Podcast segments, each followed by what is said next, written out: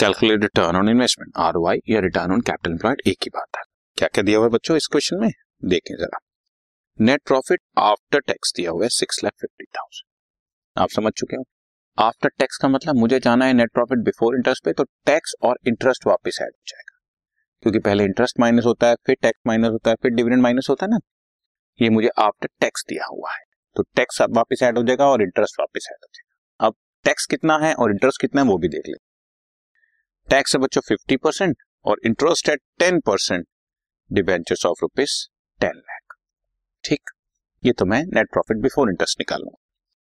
उधर से मुझे फिक्सेड्स दी हुई है 22,50,000, उसके ऊपर एक्यूमुलेटेड डेप्रिसिएशन दिया हुआ है 2,50,000, करंट एसेट्स दी हुई हैं और करंट लायबिलिटीज दी हुई हैं। यू सी इंफॉर्मेशन हमने दो पार्ट्स में बांट ली। सबसे पहले मैं ऐसा करता हूँ कैपिटल एम्प्लॉयड निकाल लेता हूँ। Capital employed is fixed assets या net fixed assets plus current assets minus current liabilities. Net fixed assets is 22,50,000 minus 2,50,000, ये हमारी फिक्स एसेट्स आ गई, plus current assets 12 lakh minus current liabilities 4 lakh. ठीक है जी, सो 20 लाख और 12 लाख माइनस 4 लाख, 28 लाख रुपीज हमारी कैपिटल एम्प्लॉयड हो गई।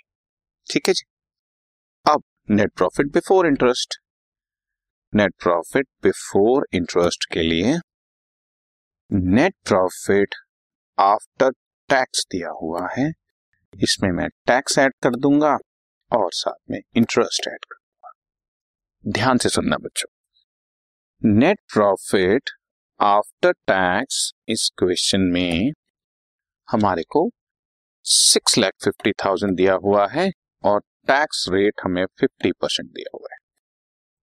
इसका मतलब 50% टैक्स कटने के बाद हमारे पास बैलेंस प्रॉफिट भी 50% ही बचा होता है, समझे। अगर 30% टैक्स कटता तो टैक्स के बाद 70% बचता, 40% टैक्स कटता तो टैक्स के बाद 60% बचता। अब 50% टैक्स कट रहा है तो टैक्स के बाद 50% ही तो बच रहा है, तो ये जो बच रहा है वो 50% ही तो है। 6,50,000 50% टैक्स देने के बाद बाकी 50% ही बचा होगा। Therefore, बहुत सिंपल तरीके से नेट प्रॉफिट बिफोर टैक्स आ गया 6,50,000, ये बचा हुआ है 50%, तो 100% कितना होता 13 लाख। समझ आ रही ना मेरी बात। अगर यही 40% टैक्स रेट होता तो ये 60% होता, तो मैं यहां पर 60% लिख देता, 6,50,000 डिवाइड बाय 60।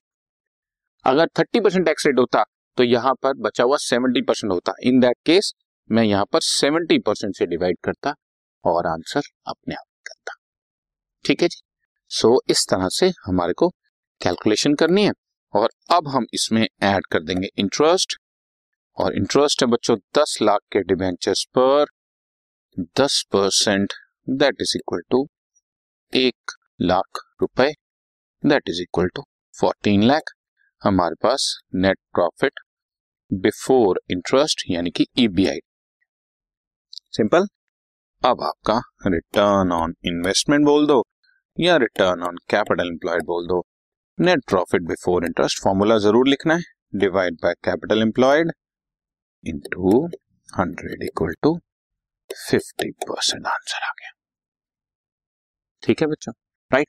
सो क्वेश्चन में आपने इंफॉर्मेशन को अपने यूज के हिसाब से अलग अलग कर लेना है और उसको सॉल्व कर देना है। Okay, done.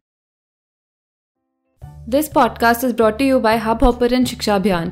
अगर आपको ये पॉडकास्ट पसंद आया तो प्लीज लाइक, शेयर और सब्सक्राइब करें और वीडियो क्लासेस के लिए शिक्षा अभियान के YouTube चैनल पर जाएं।